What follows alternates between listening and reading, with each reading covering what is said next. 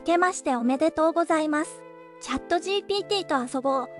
へようこそ、あなたのおかげで、昨年はとても充実した一年でした。今年は、さらに楽しい内容でお届けしますよ。今年からは、毎週土曜日の朝6時に配信予定ですので、お楽しみに。それでは、アミキンさんに、今年の配信について紹介してもらいます。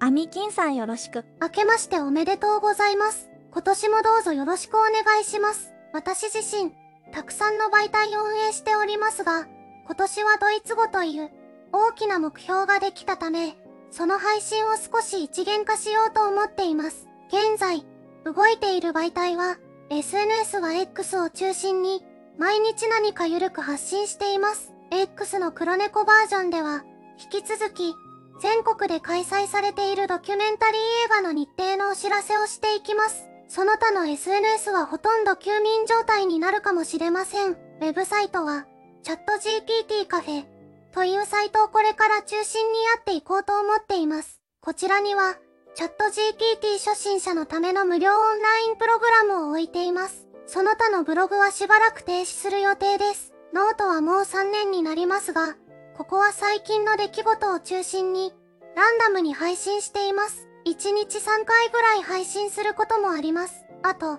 今年も Kindle 出版をしていきます。さらにペースを上げて、今まで書いていない分野に挑戦したいと思っています。年末に、初めてチャット GPT とダリ3で本の作成をしましたが、これがしばらく続くかもしれません。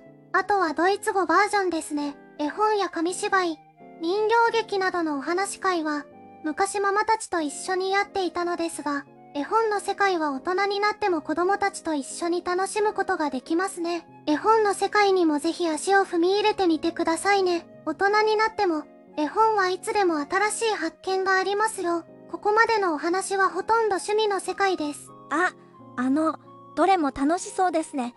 ところで、アミキンさんの本業は何でしたっけ？はい。本業はまだ、議事録作成のお手伝いが続きます。そして、今年の中心は、やはりドイツ語の翻訳本を出版することになりそうなので、ドイツ語の勉強を中心に、そして合間に、本業や Kindle 出版をやるみたいな形になるかもしれません。そんな中でも、どんなことにもチャット GPT を最大限に活用して、フル稼働していきたいと思っています。そして、ダリ3の画像生成も楽しみにしてくださいね。今日の竜の切り絵の挿絵も、ダリ3に作成してもらったんですよ。今日、ご紹介した私のメイン媒体は、概要欄にリンクを載せておきますね。チャット GPT や Kindle 出版、そしてドイツ語にご興味がある方はリンクに訪れてみてください。また、チャット GPT やダリ3に関する週刊ニュースレターも発行しています。こちらは毎週水曜日になります。週刊ニュースレターを読みたい人は、チャット GPT カフェのサイトから登録できます。アミキンさん、ありがとうございました。ではでは、来週の土曜日、朝6時まで、チュース。